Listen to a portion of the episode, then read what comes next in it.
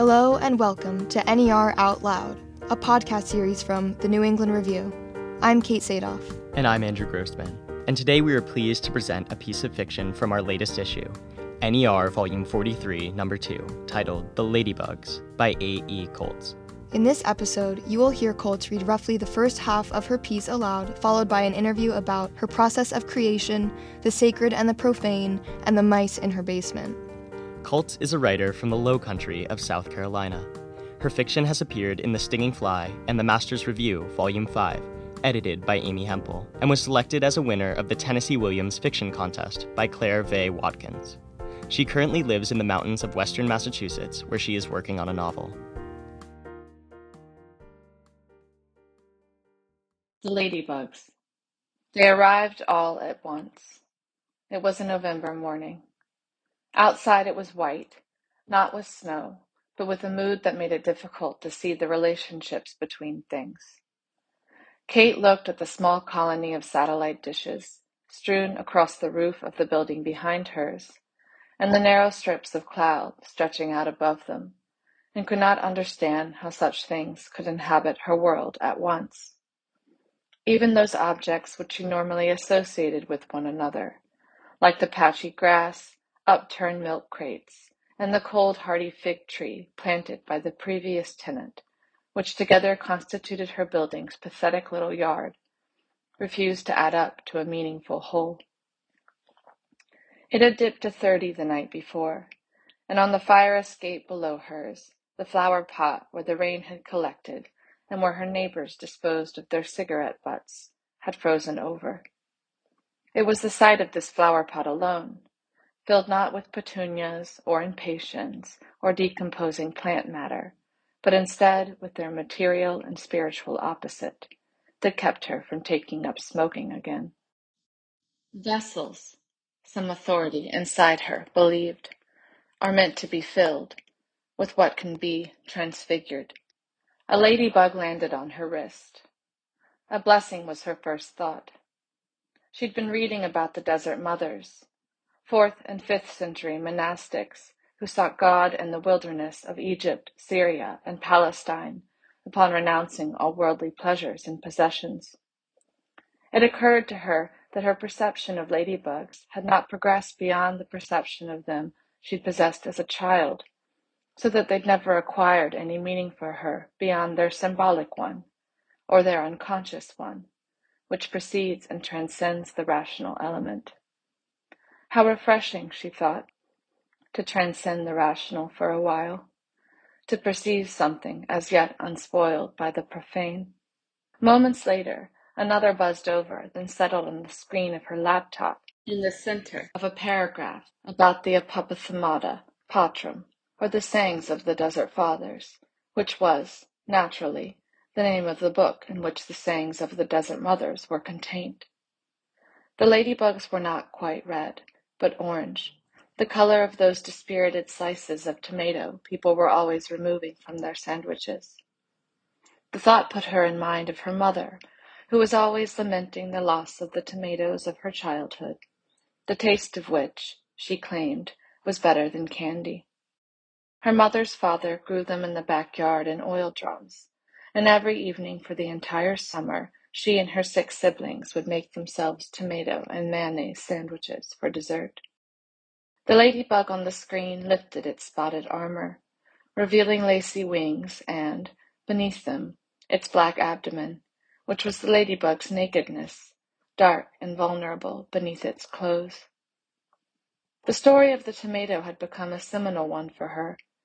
Her friends were always bemoaning the decline in upward mobility institutional inequities, and the truly inhumane mountains of debt they all found themselves laboring under. But she was concerned with the loss of her mother's tomato, which scientists had recently explained in their way.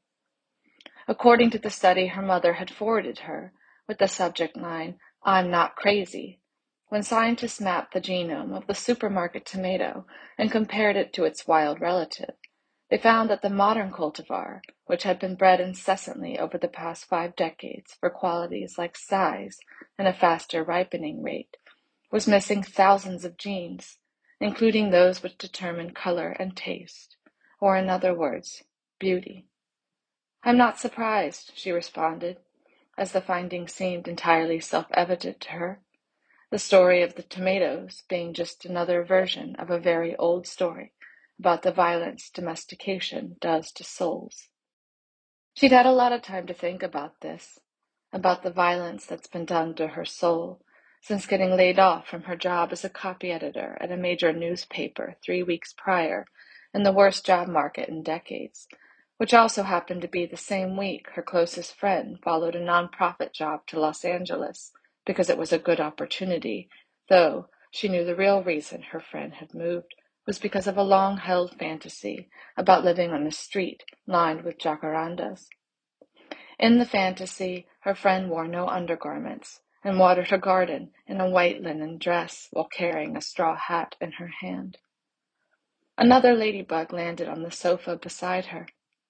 She looked toward the direction it had come from and saw a dozen more huddled in the top left corner of the living room window, which was narrow and tall stretching nearly to the top of the twelve-foot ceiling. She looked at the ladybug on her wrist, which began making its way along the pale, private side of her forearm, and realized she could still feel a tiny hint of the magic she felt upon being anointed with one as a child, which was the magic of feeling seen, not by the ladybug, but by the universe, of which they were both a part. She couldn't remember the last time she thought about this, about being seen by the universe, but it transported her to the wild of her childhood, where she'd spent vast stretches of time alone, nestled in the crooks of trees, or tangling herself in the root systems revealed by the eroding river bank, or in her childhood bedroom, where she would have one-way conversations with God, then spend the next day searching the landscape for his responses, which were always clever and enigmatic and frequently metaphorical. Once she complained about her sensitive nature and frequent weeping for reasons she could never logically ascertain. And then for the next three days it rained and rained and rained. This was the first time she realized God could be funny. During this period, one of her favorite things to do was to stare at small objects for long stretches of time, like a centipede or clover blossom, or the magnificent multifaceted seed pod of the sweet gum tree in order to see how close she could come to truly seeing it. If done long enough, the details of the tiny object would expand to appear like nations and of themselves, the legs of the centipede not only parts, but made of parts, which she was sure, even though she couldn't see that closely, were made of parts too. Afterwards, she would look up from her hand and feel as if she were drowning in complexity and abundance. When she was drowning, she could feel the truth of the universe inside her little body, which she understood was the only way it could be known. It occurred to her that this mode of inquiry could be useful to her now, in the isolation of her 650 square foot apartment, in which she'd begun to feel a little bereft. In the evenings her boyfriend would come home, but he was always so exhausted he wouldn't want to talk. Luke spent his days performing cataract surgeries, sitting on a little stool, bent over human eyes with his sterile implements, which required a prodigious degree of equanimity and concentration. To cut into the eyes, he used a knife with a diamond tip that he carried to work each day in a small, discreet leather case. Once he'd left the case on his bedside table while going out for a run, and she'd used it to cut through a handful of cold green grapes. She had pretended each one was an eye. She felt badly about this, but she desperately wanted to know this part of him, which she would never get to see. She thought she could learn something by pretending to be him, but she had only learned that it was difficult to cut cleanly into something so small, even with a diamond. When they first started dating, she'd watched several videos of cataract surgery on YouTube and felt a little jolt of delight each time they suctioned out the milky film. She followed the ladybug, roving across her screen, to a painting of Syncletica of Alexandria, the most famous of the Desert Mothers, or at least the most well recorded. Upon the death of her parents, Syncletica pledged the entirety of her vast inheritance to the poor and moved, with her blind sister, to the family crypt outside of town. Nowhere did it say whether the blind sister was consulted about this, though it did seem like a very unsuitable place for a blind person to live. The ladybug paused on the saint's shimmering breast, as if it sensed something there, then crawled across the saint's expressionless face which was reportedly very beautiful, several of the articles she'd read had said. This did not surprise her, as being beautiful was the thing women were most often remembered for, second to suffering, and third to passing as a man for years.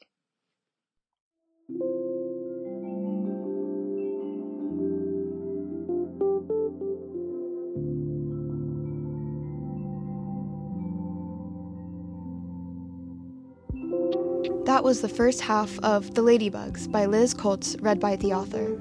Read the rest of this piece in our print edition of NER 43.2, which you can order on the New England Review website. In addition to hearing her read this story, we had the pleasure of speaking with Colts about it.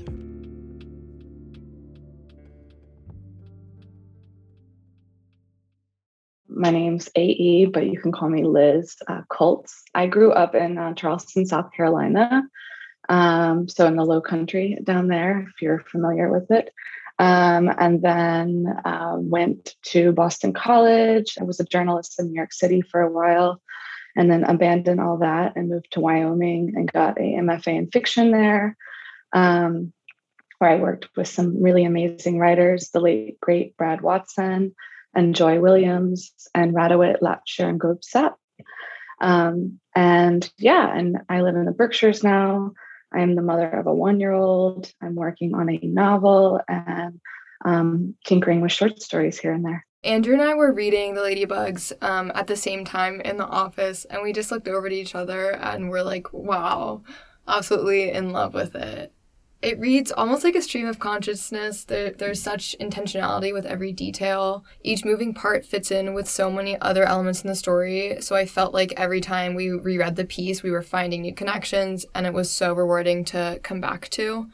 In creating a piece with so many complementary elements, what was your entry point did you envision the full arc of the story or was it a slower process? Yeah, so the story with this piece is it's actually based on um, some real life ladybugs um, that started inhabiting my office about three years ago.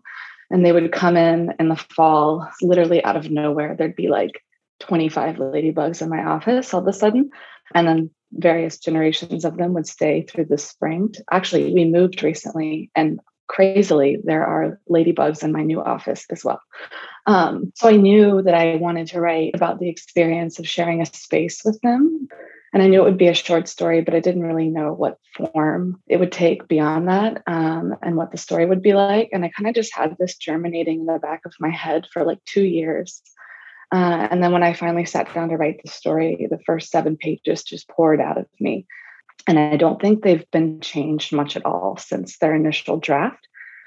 Like I didn't I didn't have a full or clear idea of what the arc of the story was going to be like. That just sort of became clear to me in the writing of the story. But then after I wrote those first seven pages, it was really clear to me that, you know, the central tension of the story was going to be between the two different ways of seeing the ladybugs, um, which I also see as representative or symbolic of you know two different ways of being in the world um, which is one in which we view everything through like a profane or a secular lens and the other in which we view everything through a sacred lens meaning like recognizing its mystery and inherent value so yeah but none of that was clear until i really sat down and started putting sentences onto the page Another stylistic element we were amazed by was how unique and impactful every sentence in this piece was. There's hardly a clause or even a word that feels unscrupulously chosen. This is something we similarly noticed in your flash fiction piece, Egg. Could you tell us a little bit about your editing process in making these pieces? Yeah, sure. Um, to be fully transparent, I actually don't spend much time at all thinking about the whole. I really just focus on the sentence level and probably to my detriment at times, but I do have this sense that if I write out of fidelity to my unconscious, which I see as like the true author of all my work. Like me, my conscious mind is just the editor. Um, the whole sort of takes care of itself. So I sort of have this idea that the whole already exists somewhere deep in the back of my mind. Um, and by um, working really hard at the sentence level, I can sort of tease it out of myself. Um, and I also think that's where, for me, most of the pleasure of writing comes from is just like just the sentence, right? Um, so putting a sentence onto a page and, and making sure it, feels right to me is where I get a lot of pleasure. So, um, so yeah, that's where I tend to focus my attention. Um, but I will say, like, after I finish a draft, I do find it really helpful to um, get some distance from a story. So for me, that means not reading it or looking at it for maybe a couple of weeks, maybe a couple of months, maybe years. Um, and at that point, the story becomes sort of something distinct from myself right? It's almost like a postpartum period. So, like after you have a baby um, and they're out of your body, it takes time for them to emerge into this human, this entity that's totally separate from you. Um, and so, I really need to get to that place with my story um, in order to see it in full, right? And to understand. Um, to see the places in which I was just being clever and not loyal to the story, right? Or things that might need to shift, or things that I can play up and things that I can turn down. So distance is like a critical part of my i would say my editing process for sure.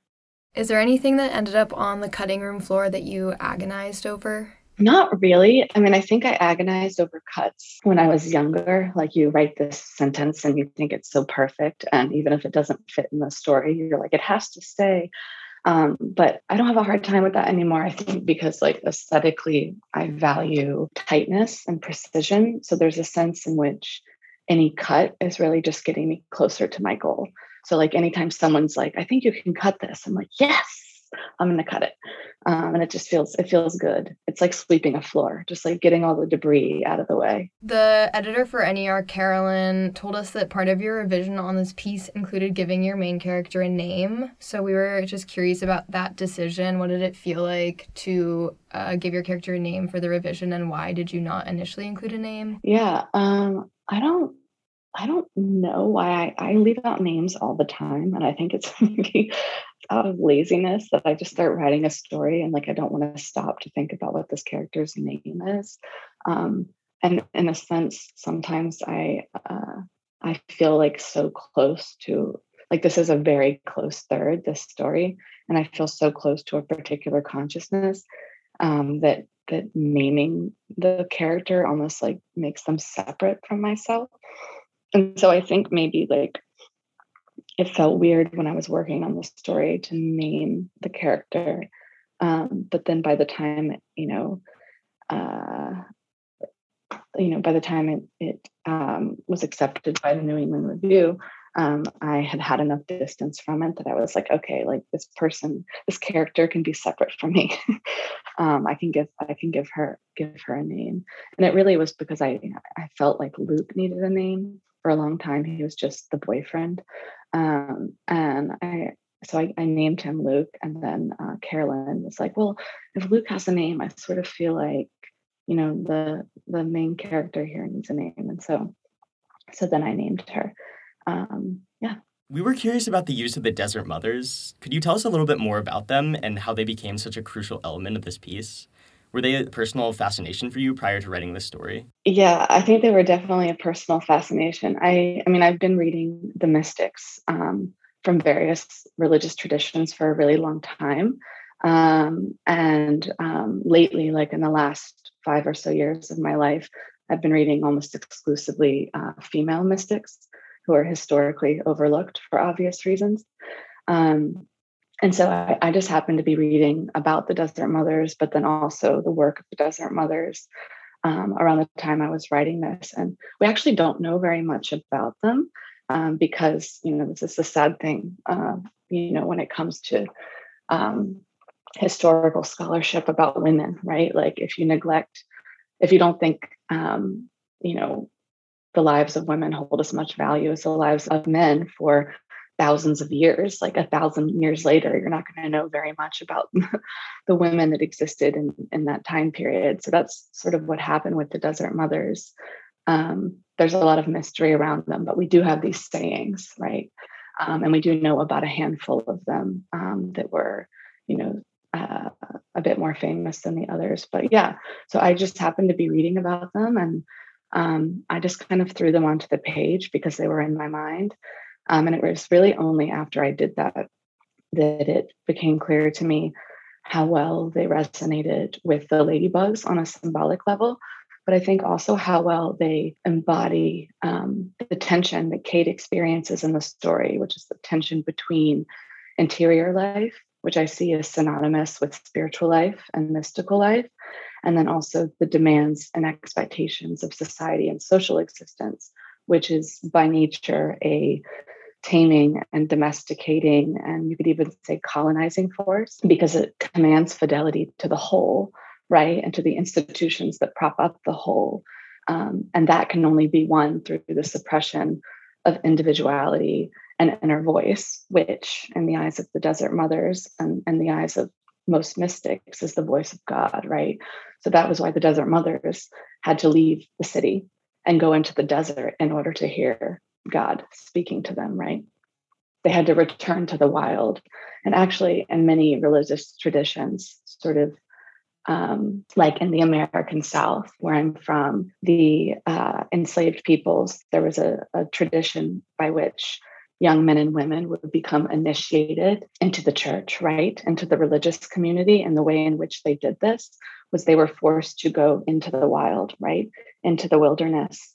Um, and this is this is um, you know after the war um, once once people were free but they had to go into the wilderness um, and find god right um, and then return to the community and community and talk about their experiences the style and setting of this piece work so well together. As we said, it develops very naturally through the main character's interiority and by existing largely within the home. Do you think you could speak to how you approach gender in relationship to domesticity, especially in a way that skews some older or more cliched tropes? Well, I mean, I think first of all, we live in a culture that in which the domestic is greatly devalued. And this is precisely because it's a feminine sphere. And I mean this both in the spiritual sense and evolutionarily. So, evolutionarily speaking, while men were out hunting or fighting, right? Engaging in some form of violence, whether out of necessity or otherwise. It was the women who stayed in one place and who engaged in the sacred activities of growing food and preparing food and making medicines and tending to children.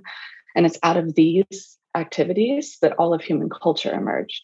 So, in a sense, the domestic is the birthplace of all human culture. But in our contemporary culture, which is sort of ruled by a deeply repressed fear of the feminine.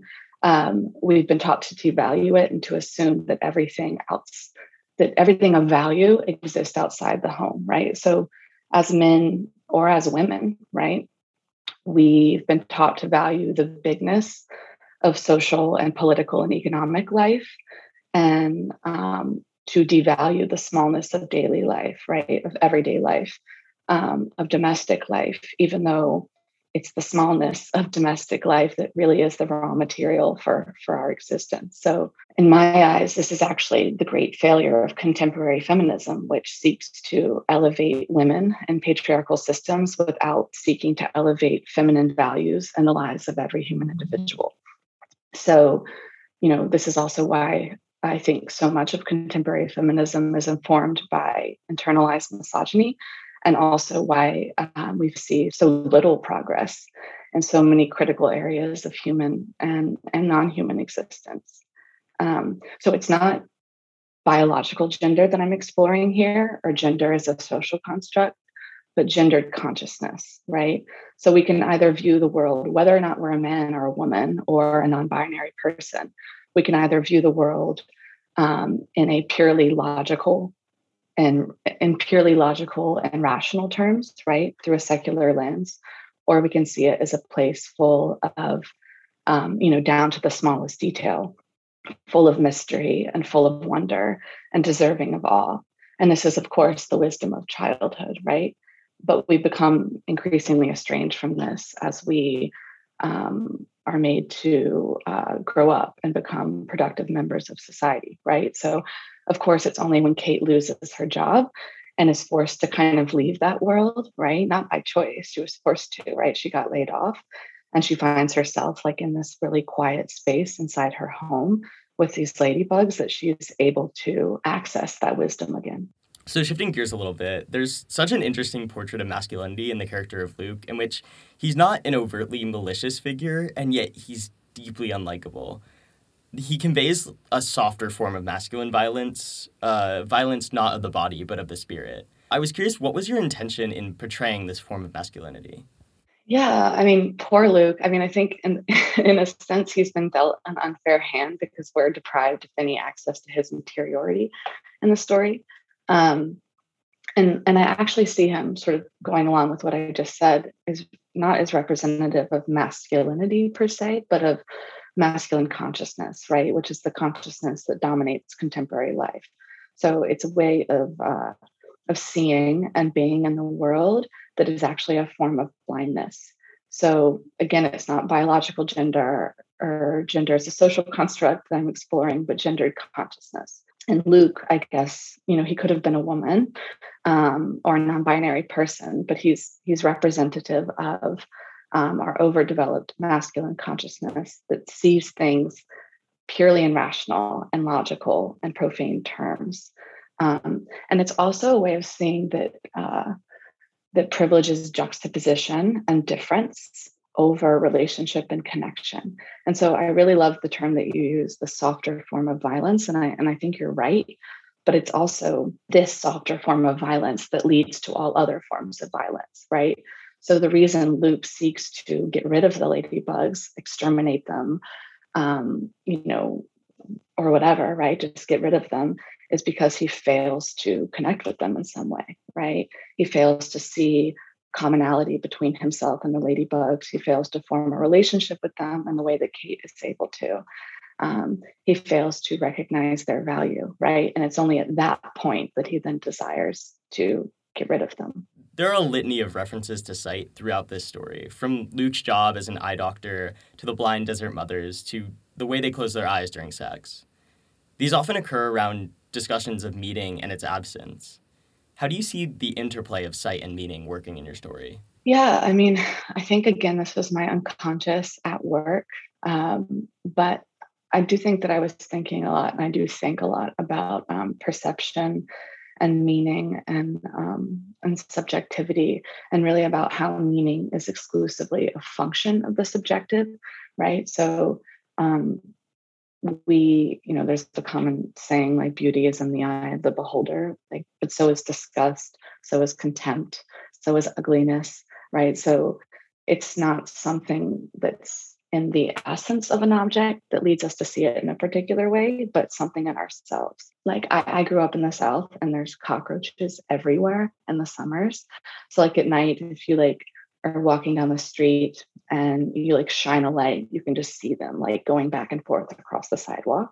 And um, like most people, like I've been um, conditioned to respond to the cockroach and by by like you know shuddering and moving away. But I often, you know, lately I've been stopping myself and I'm like, okay, so if this cockroach was like royal blue or magenta and sparkly, like would I regard it in the same way that I do, right? Um, so is it really something in the cockroach just making me regard it in this particular way, or is it something in myself, right? So another story, actually, this was not something that happened recently that made me think about this. So I was in my basement and I saw a little baby mouse roaming around, and it was clearly a small, like a, a young mouse. Um, and then I saw another one, and I was like, oh gosh, it probably means there's a nest somewhere in the basement. Um, and I Googled, you know, like mouse nest and basement. And um, really, because I was curious, I know that mother mice will sometimes remove some of their babies from their nest in order to ensure the survival of the remaining ones if they have limited resources. Um, and or sometimes, you know, mice can just roam from the nest. So, you know, there were these mice, and I felt like I needed to get involved. And I was like, should I remove? You know, are they grown up? Should I remove them from the house and put them, you know, outside in the wild where there's more resources? And of course, you know, when I Googled like not like two baby mice in basement, everything came back like, call the exterminator ASAP. You have an infestation. Like, this is unsanitary. There are disease carrying rodents. Um, and there were actually like some websites that were like advising me to find the nest and then murder everything in it. And I wasn't going to do that. So instead, I just sort of um, observed the mice and I realized that they were looking for each other. They were making these little sounds and were on different sides of the basement. And I ended up witnessing their reunion. And it was the most profound experience. So, literally, these two little mice came together and embraced and like they put their tails around each other and their noses in each other's fur and they stayed like this little unit for no less than three hours. Like they would not separate and i kept going down there and they were just hugging each other and sadly they both passed overnight you know on their own. They were obviously not ready to leave the nest and their mother may have abandoned it or something and you know, after that, I did, you know, clean my basement and make sure everything was sanitary. But like, if I had, you know, immediately seen these little babies as, you know, um, disgusting rodents who were, you know, um, making my my basement an unsanitary place, like I would have never witnessed that incredible moment. Um, and it changed, like, entirely changed the way I see mice right? Like they're incredibly social creatures. Like they love one another. So yeah, that's um, something I think about a lot. That was Liz Koltz, author of The Ladybugs. You can find her story and others in NER Volume 43.2, available for purchase on our website at www.nereview.com. Check out our previous episode on Lebanese playwrights Melia Ayash and Amina Hassan. They talk about their play Splitskin, which also appears in NER Volume 43, Number 2, in our feature on contemporary writing from Lebanon. This episode of NER Out Loud was written, edited, and produced by Andrew Grossman and Kate Sadoff. The NER Out Loud podcast is produced by the New England Review in association with Middlebury College. Our original theme music is by Thomas Wentworth, and all other music was provided by Blue Dot Sessions. If you liked what you heard, please write, review, and subscribe to the podcast online, on Spotify, Apple Podcasts, or SoundCloud. And remember to subscribe to the New England Review so you don't miss our latest issues. From NER Out Loud, I'm Kate Sadoff. And I'm Andrew Grossman. Thank, Thank you, you, for, for listening. listening.